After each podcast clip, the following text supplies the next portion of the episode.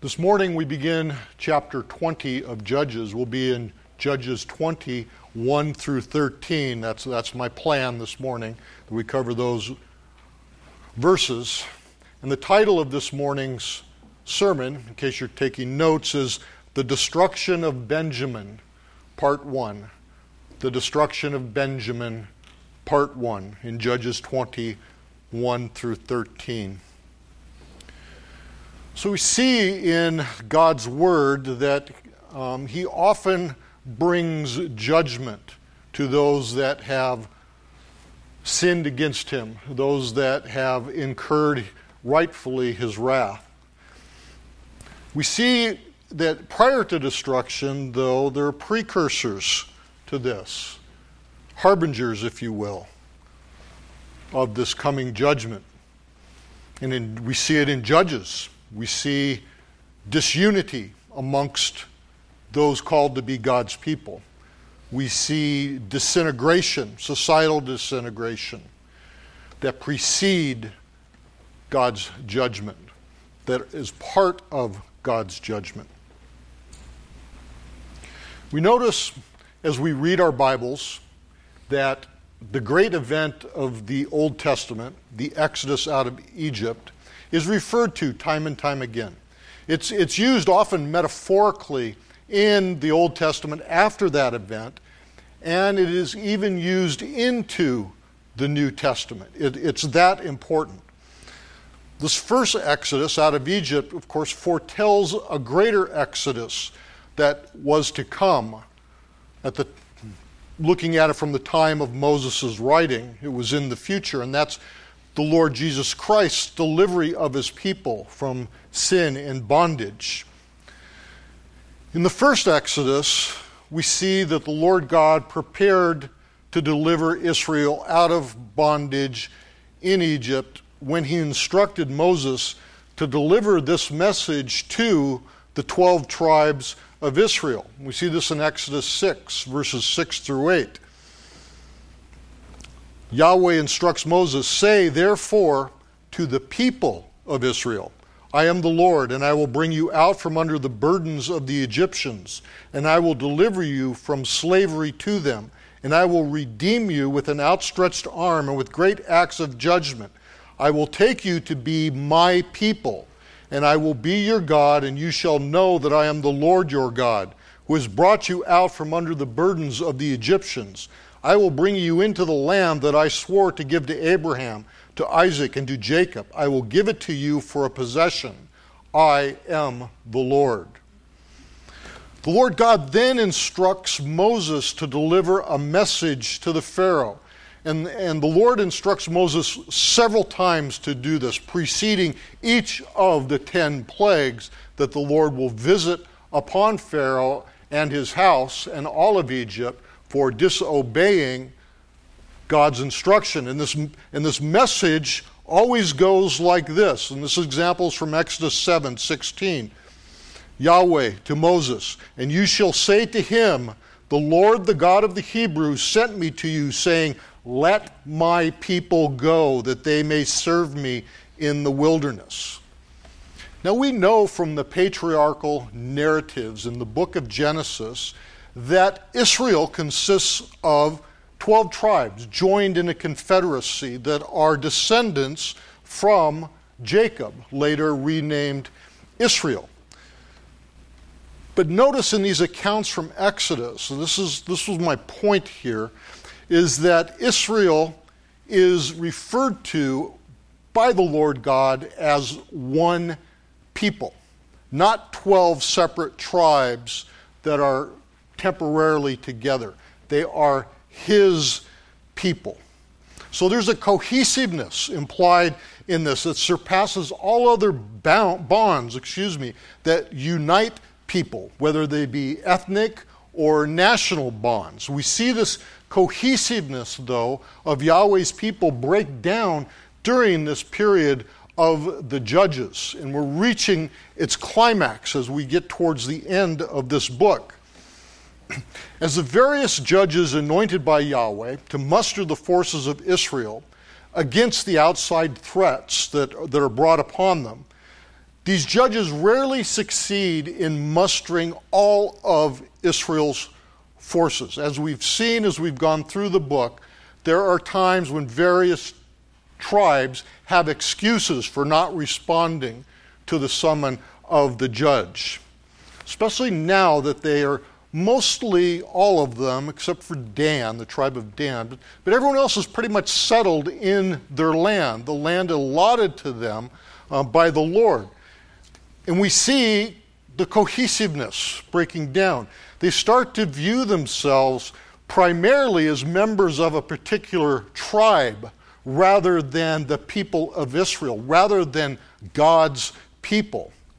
Then even later, we get to the latter judges, Gideon and after, even this tribal cohesiveness breaks down. Then clan membership, the subsets in the tribe, become a source of one's identity. And that breaks down even further to where it's family ties that are important. And everyone did what was right in his own eyes.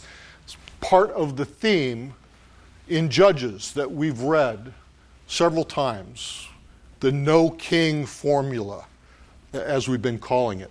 Here is the triumph of individualism. But there's irony in individualism that we see here.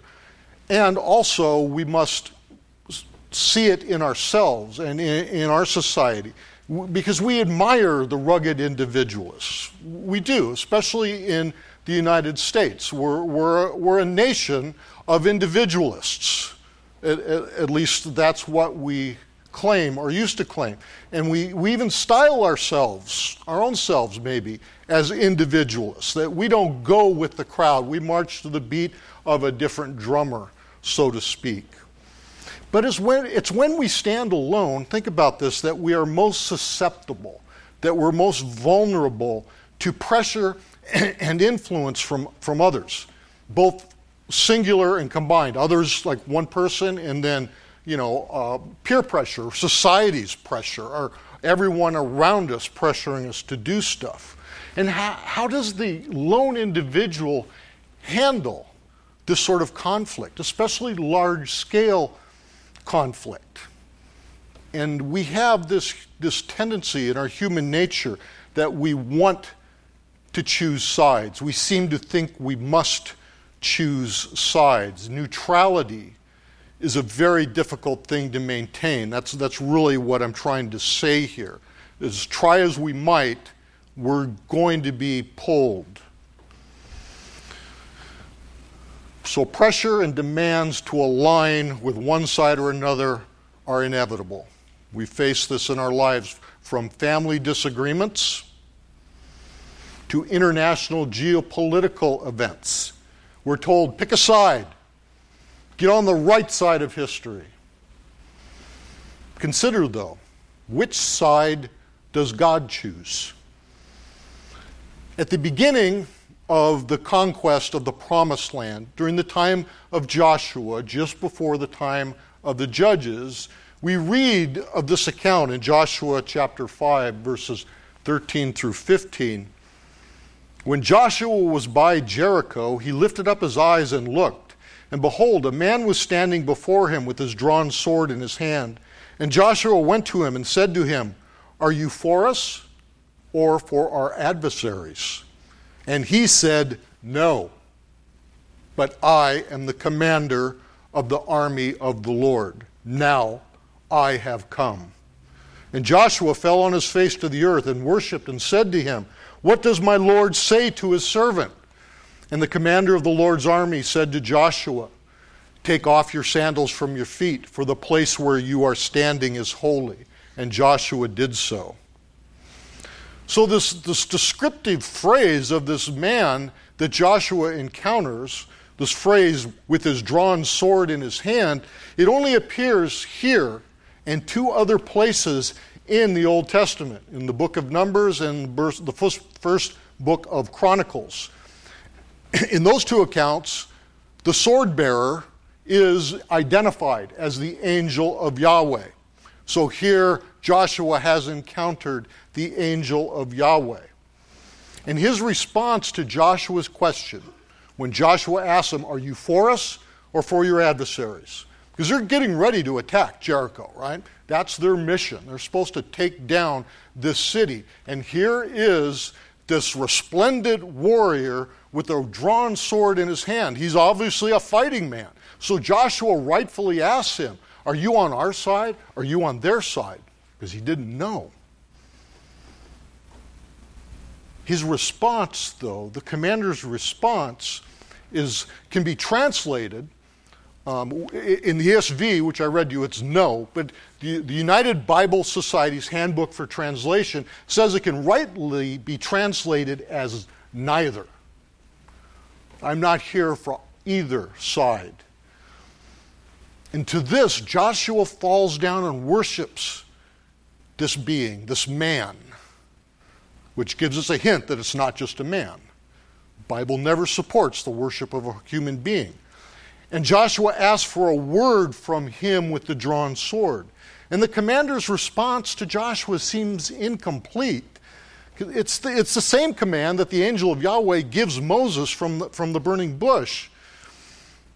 But this response, I think, gives us the answer to Joshua's original question. And to every question asked throughout the ages about which side God is on. Thinking historically, virtually every account of war in the West, in the Western world, prior to World War II, because in World War II we had the rise of these great atheist states in Germany and the Soviet Union, which were God deniers. But in every conflict prior to that, each side of the Western powers in conflict would claim that God was on their side. Now, obviously, that doesn't make sense, does it? In a conflict that God is on both sides. We read the accounts in our history, especially the war between the states, the Civil War. Here, when each side claimed to be doing the Lord's work, that the Lord was on their side in this great and terrible conflict of the Civil War.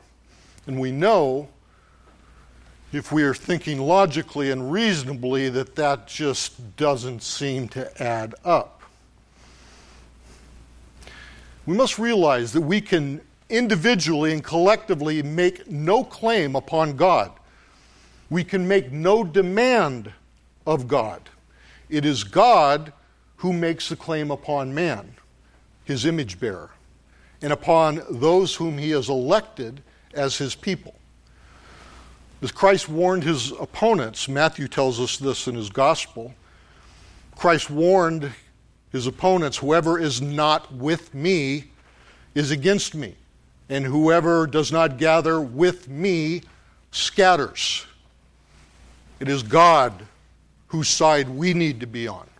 We do not ask God to be on our side. We may ask for his blessings and for his guidance and his direction in the things we do in our life, in the direction we take, in the course our nation pursues.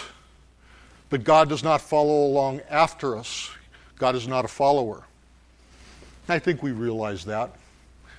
But it's a point I want to establish as I get into this sermon. And the horrible depravity we've seen in Judges chapter 19 is the fruit of sin which flourished in Israel because in those days there was no king in Israel, which the author reminds us of in the introductory sentence of the account of the Levite and his concubine, which we have gone through in the last few weeks. And without a king, there's no law. So every man does what is right in his own eyes. In other words, each Israelite has departed from King Yahweh's covenant. The problem, at least initially, is not so much what each man was doing, but with the standard that governed him, that is, in his own eyes. That was the standard that each was using. And Dale Ralph Davis, in his commentary on Judges, says this: the ultimate perversity of every man demanding the right to be his own Lord, the problem is not sins, but sin, that declaration of independence, whether stated viciously or politely, which says, yes, I do want to be like God, calling my own shots. David's obviously referring to the scene in the garden in Genesis 3, that offer in the garden by the serpent, which was so quickly accepted by our first parents. But here's the rub. This is what we must realize. Having a king in the land does not mean that all will be well. Some commentators will say that the human author of Judges is far too optimistic when it comes to monarchy, which they used to place at a time before the division of the kingdom of Israel into Israel and Judah, because there was such a positive aspect to the view of what a king could do. But I think, as we have discussed, and as many of you have pointed out to me in conversations that you have seen in reading the book of Judges, that the king that the author is referring to is the Lord God. It is not a man sitting on a throne temporarily. It is the eternal king that we're talking about here. So the author of Judges then is not making a case for blind obedience to human government as a cure-all for all the problems of mankind. And this should be obvious to us at this time of government overreach that we're living in. We're those who would style themselves to be our rulers, our kings, burst asunder not only the framework of our nation's founding fathers, who recognized in both words and actions they recognized the guiding hand of divine providence and of God's blessing. But these people would burst asunder the spheres of sovereignty rightly belonging to the family and the church, which have been separated and protected from government intrusion by our Constitution. So the question that we each must ask ourselves and answer is, who is our king? Is it you? Is it your family? Is it your clan? Is it your tribe? Is it another human being residing in a government house or a grand palace? The monumental corruption in our current government makes this question as pertinent to us today as it was to Israel. And this next part of the story we come to demonstrates how the manipulation of just one person, never mind an entire or a major part of a government, but just one person's manipulation can take an entire people down the path of destruction. That this path that we're going to see here, Israel going down, was paved long before this man's arrival. The people of Israel had already laid out the path of their destruction. They did not take seriously a choice that was posed to them at the time of the conquest under Joshua, their great leader. During the covenant renewal ceremony at Shechem, Joshua issued an instruction to the gathered people of Israel. We read this in chapter 24 of the book of Joshua. Specifically, I'm referring to verses 14 through 15, which I will read. Joshua says, "Now therefore, fear the Lord and serve him in sincerity and faithfulness. Put away the gods that your fathers served beyond the river and in Egypt, and serve the Lord. And if it is evil in your eyes to serve the Lord, choose this day whom you will serve, whether the gods your fathers served in the region beyond the river, or the gods of the Amorites in whose land you dwell. But as for me and my house, we will serve the Lord." Joshua's instruction, the choice he presents, his commitment to his own choice, voiced to physical Israel at the time of the conquest, is applicable to spiritual Israel, the church today, as is what transpired in Israel after the murder of the Levite's concubine, the events that we are about to take a look at. They're applicable to us. So now we turn to the beginning of our text in Judges chapter 20. First, I'm going to read verses 1 through 3a, the beginning of verse 3. Then all the people of Israel came out from Dan to Beersheba, including the land of Gilead. And the congregation assembled as one man to the Lord at Mizpah. And the chiefs of all the people, of all the tribes of Israel, presented themselves in the assembly of the people of God, 400,000 men on foot that drew the sword. Now the people of Benjamin heard that the people of Israel had gone up to Mizpah. This brings me to my first point that I want to make. Point number one. Our turning to God should not be our last resort. Our turning to God should not be our last resort. Now, we might find encouragement in what we read here, that Israel's response to the Levite's dismemberment of his concubine, that horrible cutting up of this poor woman and sending her body in pieces out to all the tribes of Israel. First, we see out of their fractured condition, they assembled as one man. Okay, well, we're seeing unity coming out of disunity. This point is emphasized by the expression used here in this passage of all the people of Israel. Literally, it says all the sons of Israel.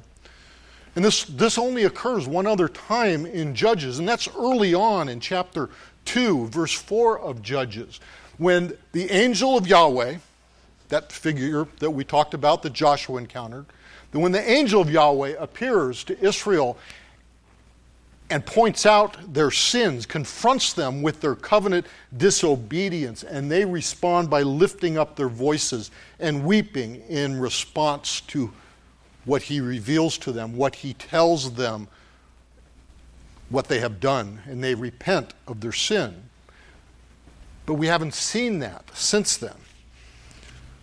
The phrase that's in this passage, from Dan to Beersheba, is merely a geographical reference. It would be like if we said from Seattle to San Diego, or Maine to Florida. It's the entirety of the land of Israel from north to south.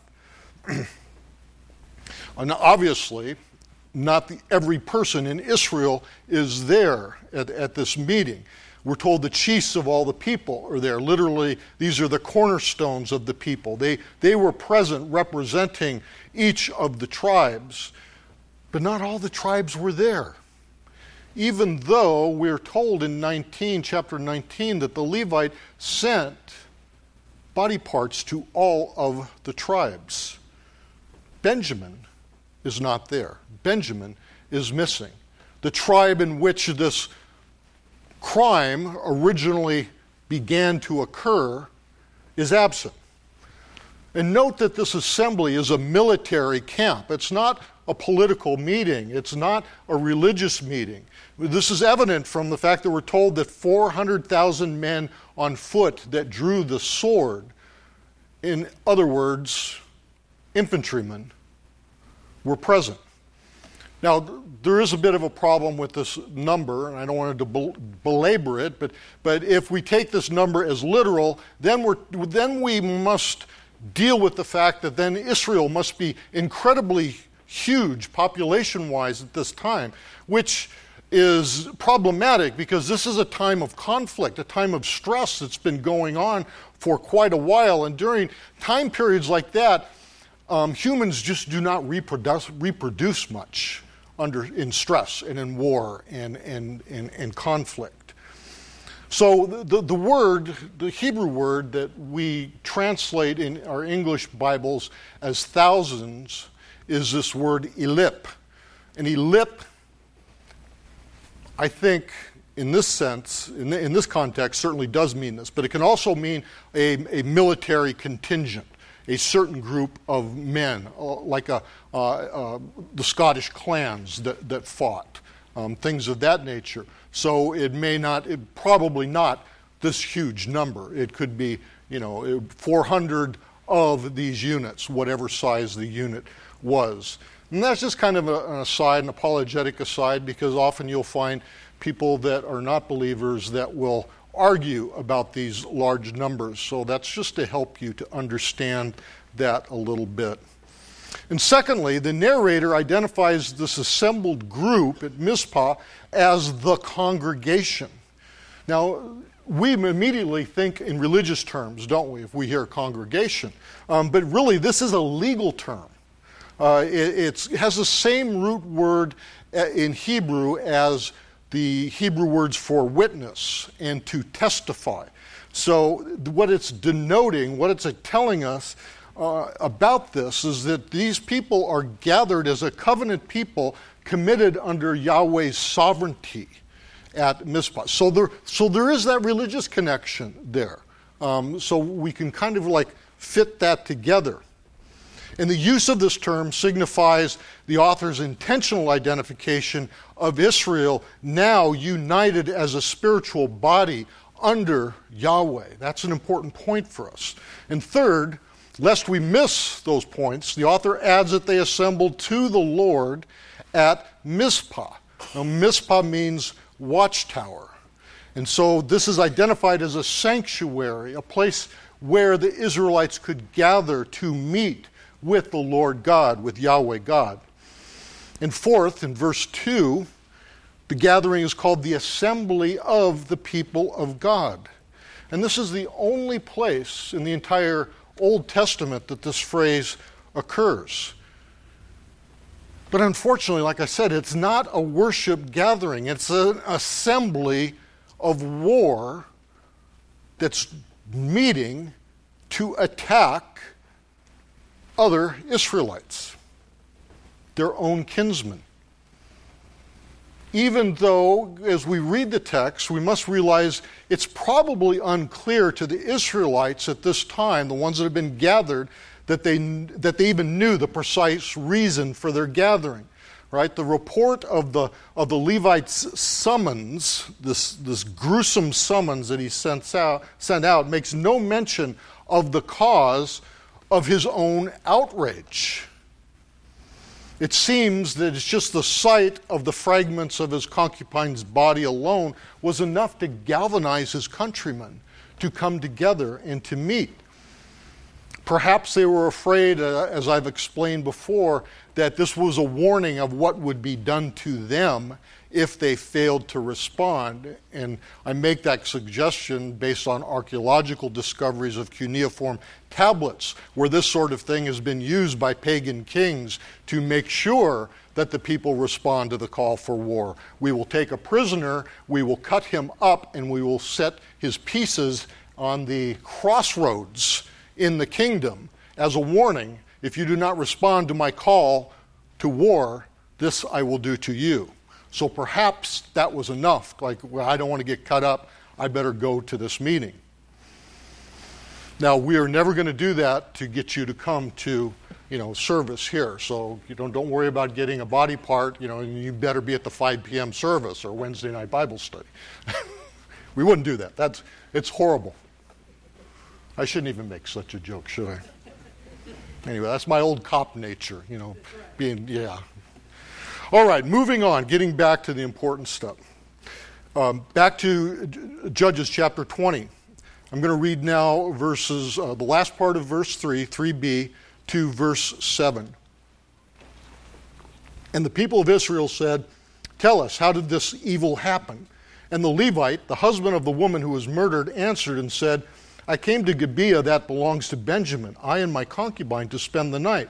And the leaders of Gibeah rose against me and surrounded the house against me by night.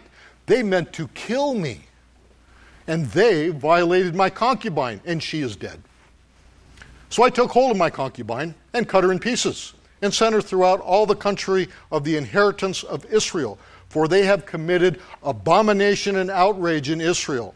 Behold, you people of Israel, all of you, give your advice and counsel here." So the Levite, of course, is asked to explain how it came to be that this woman's dismembered body showed up in all of the 12 tribal lands. He gives a carefully tailored account how it came to be. And this account we can detect in here, he has a clear intention to influence this assembly to a certain conclusion. He's not telling the complete truth. He's twisting things. And I'm going to point this out to you, what he's doing, if you haven't picked up on it. In the author's account, the original version that we read in the Bible, we learn it's the men of the city, the worthless fellows, literally the sons of Belial, sons of Satan, who are responsible for this attack. However, what does the Levite say? He changes it, doesn't he? He tells the assembly it was the leaders of Gibeah who did it.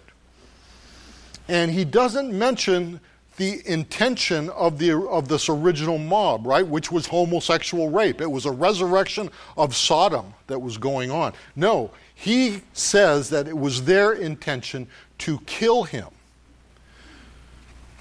His words, if you notice, stress the threat to himself and thereby reducing his culpability in the crime against his concubine. He makes himself the center of what's going on here. And he fails to provide any explanation as to why these culprits suddenly turned their intent from killing him to raping and abusing, torturing, and leading to the death, the killing of his concubine. He doesn't explain how that happened. In verse 5, he says, they violated my concubine and she is dead. He doesn't give us any further information than we got in the first account as to how and when this poor young woman died. He implies that she died solely as a result of what the mob did to her. But he leaves out the part, doesn't he, of where he thrusts her out the door to save himself, where he throws his concubine, his young wife, to the wolves. He purposely withholds details that might reflect badly on him. But he knows what to include. He's masterful in this. He should run for office. He climaxes his appeal to the assembly by referring to the land as Israel's inheritance, implying that everything involved in Yahweh's original gift of the land to Israel's 12 tribes is now at stake, that they are about to lose their inheritance, that this action, the actions of this band of criminals, can undo God's blessings and God's decrees to all of his people. Never mind what he did. And so he's urging them that action is necessary. Ironically, his accusation against the Benjaminite leaders, not just the sons of Belial, but the leaders in Benjamin, he says that they committed abomination and outrage in Israel. And that's why he committed the outrage and abomination of cutting up his poor concubine's body. It's ironic. Doesn't make sense when we think about it. He's pointing those guys. Don't look at me, look at them. The Levite's speech is essentially a summation by a prosecuting attorney. He's not been subject to questioning by the assembly. He's allowed to present the facts as he sees fit. And in verse 7, behold, you people of Israel, all of you, give your advice and counsel here. Here he's asking the assembly to deliver a verdict on behalf of the people of Israel. This is like in a felony case here in California. The people of the state of California are always a co-victim in any felony that's occurred when a prosecutor addresses the case. But there is another victim in a horrible crime, in a felony, and that's the human victim. But he leaves her out of it. He doesn't ask for justice for this primary victim, his concubine. No. He wants to focus everyone's attention on themselves. And again, we see this poor young woman forgotten. Apparently, he considers her undeserving of justice. It should be plain to us now that this Levite is not a truth teller. He's a truth manipulator. And he is manipulating all of Israel to return a verdict based on false and sketchy evidence that he has twisted. Flawed evidence leads to a flawed verdict, which results in flawed action, as we shall see.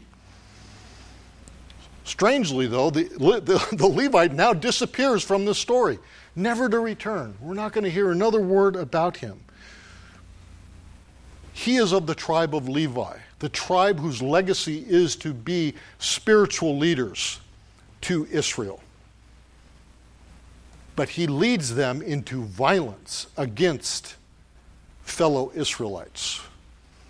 He acted as a judge, summoning all of the warriors of Israel by sending out the woman's corpse. Against a threat from a foe that basically he has manufactured. We have a despicable band of criminals in Gibeah that need to be brought to justice. But he has painted all of Gibeah, their leadership, and thus all of Benjamin as responsible for what these very wicked men have done. And he, as a judge, we can see him as a very perverted judge. As a judge, he abandons his leadership, which is to lead the troops he has summoned. That's what the judges in Israel were to do. He abandons the cause just as he abandoned his young wife, his concubine. And if you recall, when we began this story, this account, I talked about the anonymous nature of the characters in this, that they were purposely anonymous to us because they were representative of their group as a whole. So this Levite is not holding the guilt by himself. The guilt is shared by the rest of the tribe of Levi, the entire tribe. They have neglected their obligations to Yahweh and Israel. We've seen this from the very beginning in Judges, as the people went after the Baals and the Asherah. The Levites are silent. They do not attempt to turn the Israelites from pagan worship, which is their job to shepherd them spiritually. This brings me to my second point. Point number 2, when the Lord bestows favor, it is for a purpose. When the Lord bestows favor, it is for a purpose. Now, we do nothing to earn what the Lord God gives us, but it is not for nothing that it is given. The Levites did not earn their status in Israel. It's not that that the Lord God looked down and said, well, this tribe seems to be especially pious. They're well suited for, handling the worship and all this other stuff. No, he selected them, unmerited. It was given to them. Likewise, our election to salvation is unearned and freely given.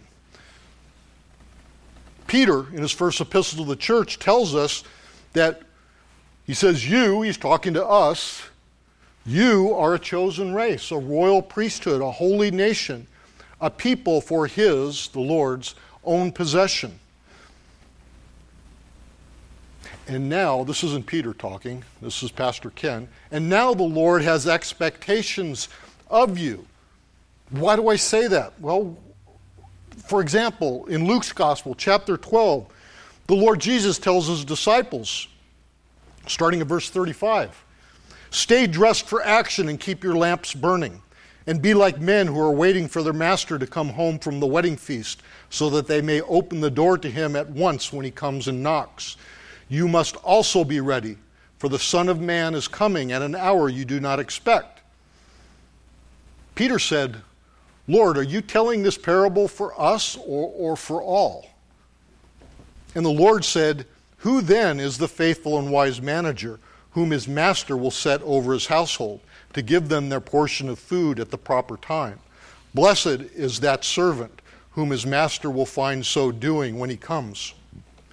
Truly I say to you, he will set him over all his possessions.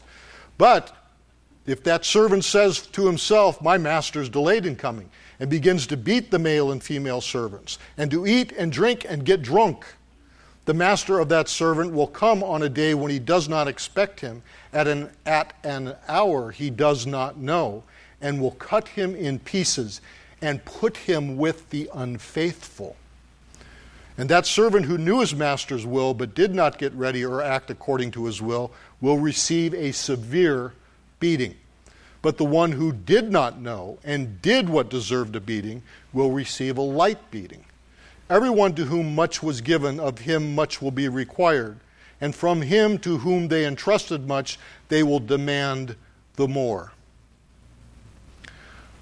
So to play at the Christian life for your family or for your friends is pointless. Bearing the title of spiritual leader and failing due to neglect and intentional sin like the Levite, that has consequences. And I want you to realize that. We see around us some exalted, exemplary Christians that are leaders in leadership positions, exposed as charlatans, as hypocrites, as deceivers, sadly even as abusers. The Lord Jesus says it will not go well for them. The Lord Jesus makes it clear here that false disciples suffer a worse fate than unbelievers. Why? Because they bring shame upon the name of the Lord, for one, which we should never do. When we do that, we violate the third commandment. We're holding up the standard of Christ's name in vain, wrongly. We're dragging it through the mud. That's a horrible thing for one who knows better to do. But the Christian life is one of joy for the true believer, but not for the false believer, because the false believer does not have the love of Christ within him or her, so he cannot truly love God or even other people. So this makes for a legalistic nitpicker or an argumentative heresy hunter, the source of so many damaging characters of Christians that we hate to see, that we hate to have our friends and family members who are not believers bring up to us. Well, explain this, if you will. And then we point them to the Lord. We don't look at the follower. You look at the Lord God. You look at Christ, Jesus Christ. Back to Judges, verses 8 through 13 in chapter 20. And all the people arose as one man, saying, none of us will go to his tent, and none of us will return to his house. But now this is what we will do to Gibeah. We will go up against it by lot. And we will take 10 men of 100 throughout all the tribes of Israel, and 100 of 1,000, and 1,000 of 10,000, to bring provisions for the people, that when they come they may repay Gibeah of Benjamin for all the outrage they have committed in Israel. So all the men of Israel gathered against the city, united as one man. And the tribes of Israel sent men throughout all the tribe of Benjamin, saying, what evil is this that has taken place among you? Now therefore give up the men, the worthless fellows in Gibeah, that we may put them to death and purge evil from Israel. But the Benjaminites would not listen to the voice of their brothers, the people of Israel. So moved are the men of the congregation by the Levites' testimony that they act as one man. Again, we see this misplaced unity. They're finally coming together, but for the wrong cause. They're coming together declaring that none of the assembled leaders or swordsmen that are gathered in Mizpah will return even to their own tent in camp, much less go back to their homes. They're going to move out right now. Gibeah must be attacked, they decide. We see something amiss, though, when it comes to who will lead the attack. Unlike at the beginning of the book of Judges, in chapter 1, verse 1, the very beginning, we see Israel go to the Lord for direction. They go to Yahweh and ask, who shall lead us against the Canaanites? And the Lord responds to them, Judah shall lead you. Well, in this case, there's no mention of Yahweh in this, is there? We don't hear the name of the Lord God. They're not seeking him. They're going to do it by lot, by throwing, some like dice, something of that nature. And yes, in the Old Testament, and even in the New, the casting of a lot was used to discern God's will. But when we see it used, there is always reference that we're doing this. So the Lord will speak to us through this instrument. And at the time and place where it was used in this way, it was proper culturally. It was accepted.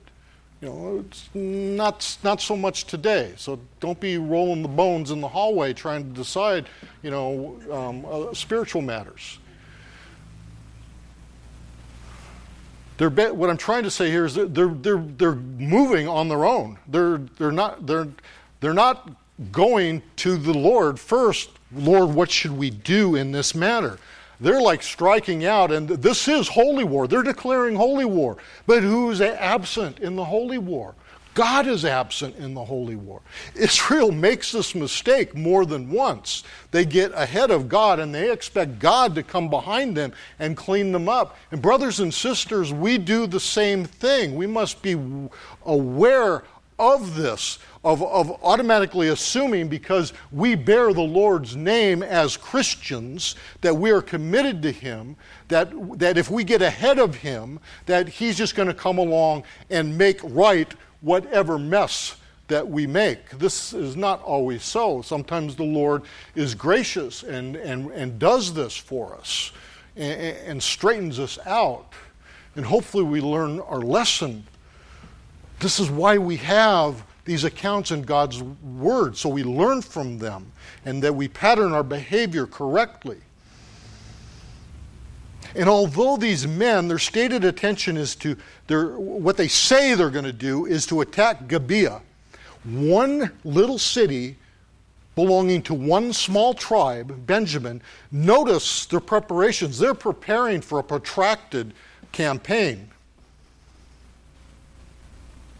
They're assigning 10% of their men, whatever number you think that may be, 400,000 or less. 10% of them are assigned quartermaster duties. They're assigned to go out and scavenge food in the countryside of Benjamin for the army.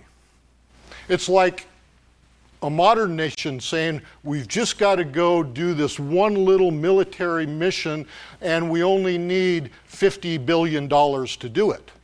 It's like, I think they've got plans beyond this one mission if they're asking for that much money. Well, if you're providing for your soldiers in this way, a short campaign, these guys got enough in their knapsacks and on their beasts of burden to feed themselves. They're not going to show up like your relatives may at your house and just expect to be fed. They will provide for themselves. So we're getting a hint here that there's more going on. And their military goal is spelled out at the end of verse 10. What they're saying they want to do is defend the covenant standards of justice by dealing with the Benjaminites of Gibeah in accordance with their disgraceful act in Israel. But is it all of Gibeah? Is it all of Benjamin that has done this? No, of course not. But the support for this declaration, for this resolution in this meeting is unanimous. Finally, the tribes of Israel are all united in a common military exercise. All the things we read before about the desert raiders and the Moabites coming in and certain tribes failing to respond, that's past history. Now they're all gearing up for war. But tragically, instead of taking aim at the Canaanites, who still need to be moved out of the land as they've been commissioned by Yahweh to do, is their mandate to them is to do this. They've set their sights on one of their own cities. It's civil war. Before the Israelites launched the attack against Gibeah, though, they send delegates throughout the entire land of Benjamin demanding an accounting of the crime that has been committed in the midst of Benjamin. They say, what evil, or ra'ah, what evil is this that has taken place among you? And further, they demand that the Benjamites hand over the evildoers so that they can be executed in order that the wickedness they brought upon the land may be removed. The messengers demand the Bnei Belial, the sons of Belial from Gibeah, the culprits that were identified in the author's original account that we read. They don't ask for the leaders of Gibeah, whom the Levite has accused in his report to the congregation. And we should see something in this discrepancy. So what they've done, it's not that suddenly the heralds have been instructed, well, it's not the leaders, it's just these group of bad men. No, what's happened, I would propose to you, is that Israel is now painting all of Gibeah and all of Benjamin with a very broad brush. The actions of this group of psychotic rapists has now been pinned on everybody in Benjamin. However, this is kind of a head-scratcher here. The Benjamites refuse to turn over the men responsible for this horrible crime. Why would they harbor and protect rapist murderers from judgment? That makes no sense, does it? In Numbers, the book of Numbers, chapter 35, verses 30 and 31, Yahweh explicitly instructs Israel through Moses as to what he expects, the requirements he has of them when a murder occurs. There shall be the execution of the murderer based on the evidence of two or more witnesses. Now we have two witnesses to what occurred here. We have the Levite, although, you know, his testimony so far seems to be a bit tainted. And we have the host, the old man that put them up. There's two witnesses to what went on. Further, the Lord says there can be no ransom for the life of a murderer. What that means is there's no substitution for the death penalty allowed. In other words, we can't say, well, you know what, it's barbaric to kill him. We'll just sentence him to prison for life, without parole. And then later we'll change that and we'll give them parole and we'll send them out again. And, you know, but everyone will have forgotten about it by then. No substitution. This is what's going to happen. Furthermore, and there's a reason behind this, the Lord explained this to Moses. It's not that the God of the Old Testament is just so severe. No, there's something that's going on here that we miss, it's just very intriguing. The Lord explains there are far-ranging effects of murder when it goes unpunished that involve a spiritual element that is unseen by mortal man. And in that book of Numbers, chapter 35, then in verses 33 through 34, the Lord tells us what it is.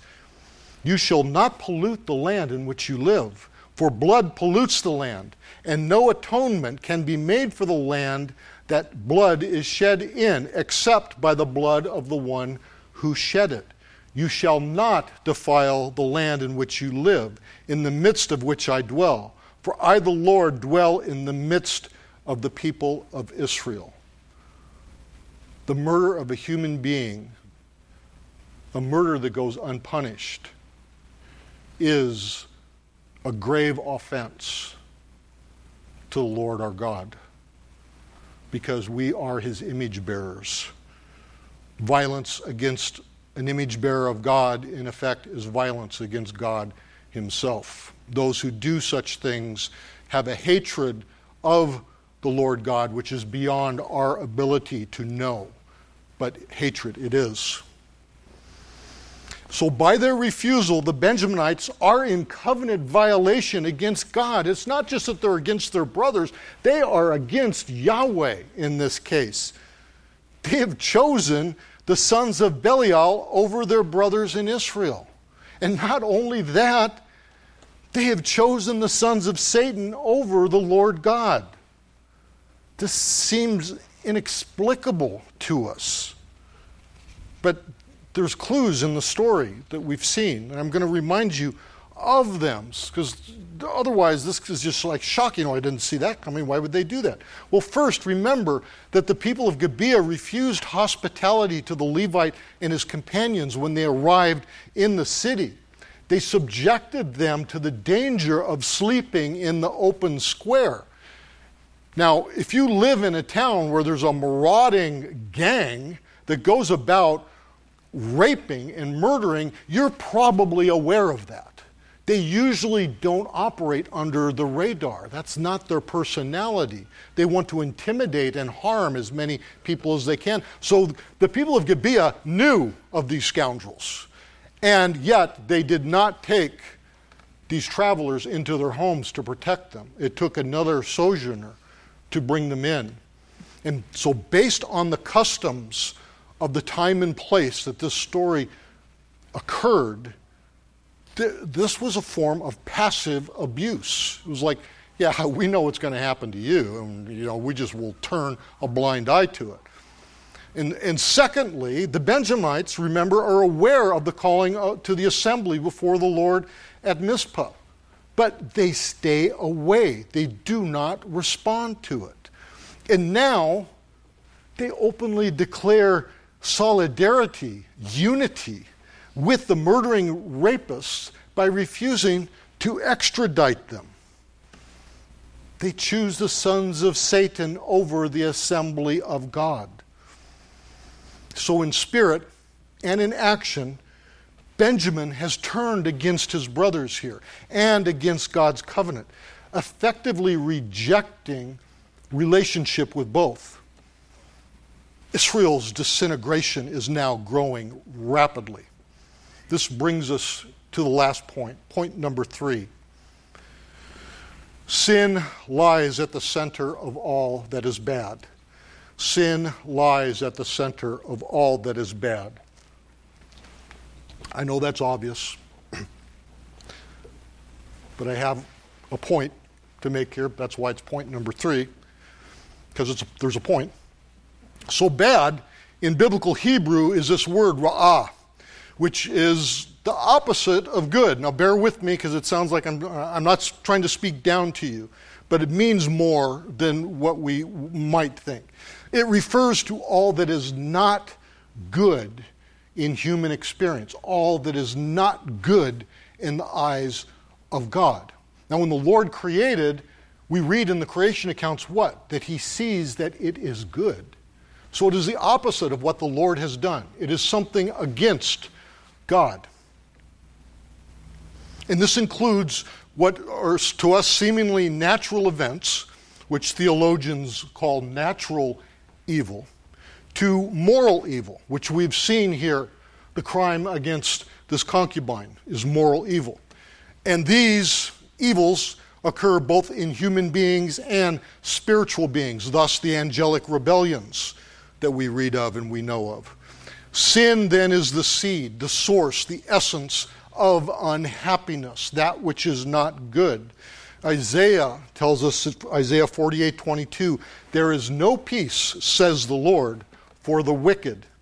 Now this word peace in Hebrew, shalom, has a deep, deep meaning. It means more than, peace, don't hurt me sort of thing, or, peace. This word shalom means completeness. It means soundness. It means safeness, health, prosperity, well-being. Basically, everything in life that is good, everything in life that comes from God is shalom. The wicked that the Lord speaks of here, rasha, can be translated the guilty. This implies divine judgment. Those that are moving against God and will be judged for their opposition to him. There is no peace, nor there is any happiness for the wicked. That is the sinner in his sins. Whatever carnal pleasure is brought by sin is temporary. It's fleeting. It's passing. And in its passing, it leaves emptiness, loneliness, and unhappiness. Sin and sorrow are bound together by the unbreakable chains of hell. But the Lord gives the true Christian the things of genuine happiness. Think of the blessings that we have, brothers and sisters in Christ, that only He, our Lord, can provide. All of our sins are forgiven and forgotten. Don't forget that. They're forgotten. You are adopted into God's own very family. No matter how messed up our families are, we are in God's perfect family. We're not perfect yet, but brethren, we will be. God has promised us that.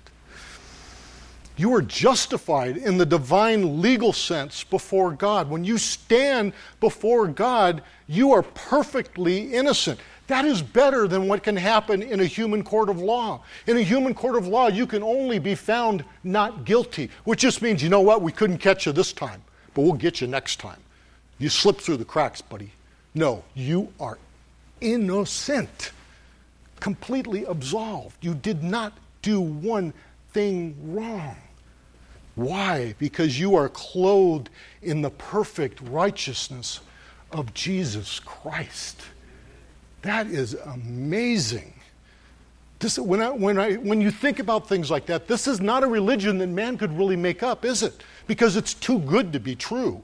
Because we don't have to work for this. This is given to us freely. And oh, what we will not do for our Lord that bestows these upon us. We want to please Him. We want to serve Him. Who would not want to obey a God who blesses us so richly? So you and I have been transformed from a child of Satan, from one of these sons of Belial that committed this horrible crime in Gibeah. We were amongst them, and we have been transformed into a child of God. The complete opposite. We present rasha to God. He gives us shalom. We are made into a new creation by the Holy Spirit. Given the spirit of adoption into our heart, we are now at peace with God. Is that not a wonderful thing? Is not to know that peace? We all who are true Christians have felt that. And what a difference it is from when we were sinners, trying to clean up after ourselves, trying to modify our behavior, I promise I'm not going to do that again. And then God changes us in His mercy and His grace. And we are at peace with Him. And God is at peace with us. Oh, what a marvelous, marvelous feeling that is. So, dear Christian brother and sister, all of God's promises are yours. God is with you. God is for you. There was this Baptist preacher in the early 19th century in Virginia by the name of Cornelius Tyree, who wrote this book, The Moral Power of a Pious Life, in 1859. Now, I don't think that would be a bestseller today. Most people would not pick that up off the shelf. It doesn't sound like it's very interesting. It's not a quick read. But he says some marvelous things in it, things that we often lose sight of. He says there's an inseparable connection between holiness and happiness. God is the most happy being in the universe because He is the most holy. And the happiness of His people is just in proportion as they resemble Him in righteousness and true holiness. The great cause of sadness and depression in the followers of Christ is their small piety. This is the key statement right here that Tyree has. They follow Christ from afar. It's like we're witnessing the cross as a distant event, that we're on the edge of the murmuring crowd in the crucifixion, and we don't go any closer. Whereas our Savior calls us to the foot of the cross, where his shed blood washes away all of our sins. So do not choose the edge of that murmuring crowd, friend, where you think your sin, even one, can be hidden. The devil does not want you close to the cross, no. He whispers to you, this is close enough. Stay here, and you can enjoy both your special, secret, sinful pleasure and righteousness. You're righteous enough as you are. You don't need anything more. Do not believe that. Our arch enemy will use this one sin against you. He will hitch you to the train of his black misery and guilt and pull you to where you do not want to go. He's a liar and a murderer and has been so from the beginning. Therefore, stick fast to the Lord with full purpose of heart. Cultivate close fellowship with the Lord. Walk softly, uprightly, and daily with him who loves you. He loves you beyond the depths of all human understanding. Oh, that we could love one another like the Lord loves us. What a happy people, what a happy world we will be. And it will happen. Imagine that will come to pass, and we will have perfect love for one another.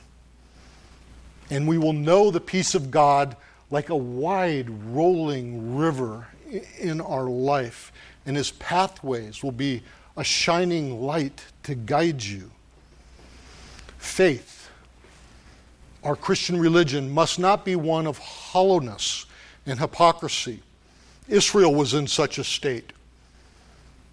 And the Lord sent this word to them through the prophet Amos. Amos 5, 21 through 24, the Lord God speaking, he says, I hate, I despise your feasts, and I take no delight in your solemn assemblies. Even though you offer me your burnt offerings and grain offerings, I will not accept them. And the peace offerings of your fattened animals, I will not look upon them. Take away from me the noise of your songs. To the melody of your harps I will not listen. But let justice roll down like waters and righteousness like an ever-flowing stream. As poetic as that last verse is, it's not beautiful, it's beautiful poetry, but it's not intended to give us a sense of comfort. It's a warning of judgment. It's a warning today to all who call themselves Christians. Hypocritical religion is hated and despised by God. It does not bring the gently rolling river of God's peace. No, friends, it brings the flooding waters of God's judgment. That is what the Lord is speaking of at the end of that passage. He's speaking of the waters of judgment that will come upon those who he despises because of their hypocrisy in their offerings to him. Isaiah, though, gives us the other side of that in Isaiah 26, verse 1 and 3. And here in this passage, starting back in chapter 25 of Isaiah, he's speaking of the eschaton, the end of time when all is made right by God. And he says, in that day, this song will be sung in the land of Judah. You keep him in perfect peace, whose mind is stayed on you, because he trusts you. There's the key for us. Focus on the Lord Jesus in everything. Set your mind on him. Only the Lord can bring peace of mind, peace of spirit, peace of life. This state of mind is a result of trust in Christ. Lack of inner peace, inability to remain mindful of the Lord is due to a lack of trust in him. It's not so much that we consciously distrust God as a God-hater might. Rather, it's that our trust is misplaced in ourselves or in others rather than in the Lord Jesus Christ. We must be aware of this. This is something that every human, every Christian is going to struggle with. None of us are exempt from this. We are told again in Isaiah 26:4, trust in the Lord forever, for the Lord God is an everlasting rock. We can trust him because he does not change. If he changed, then we could worry.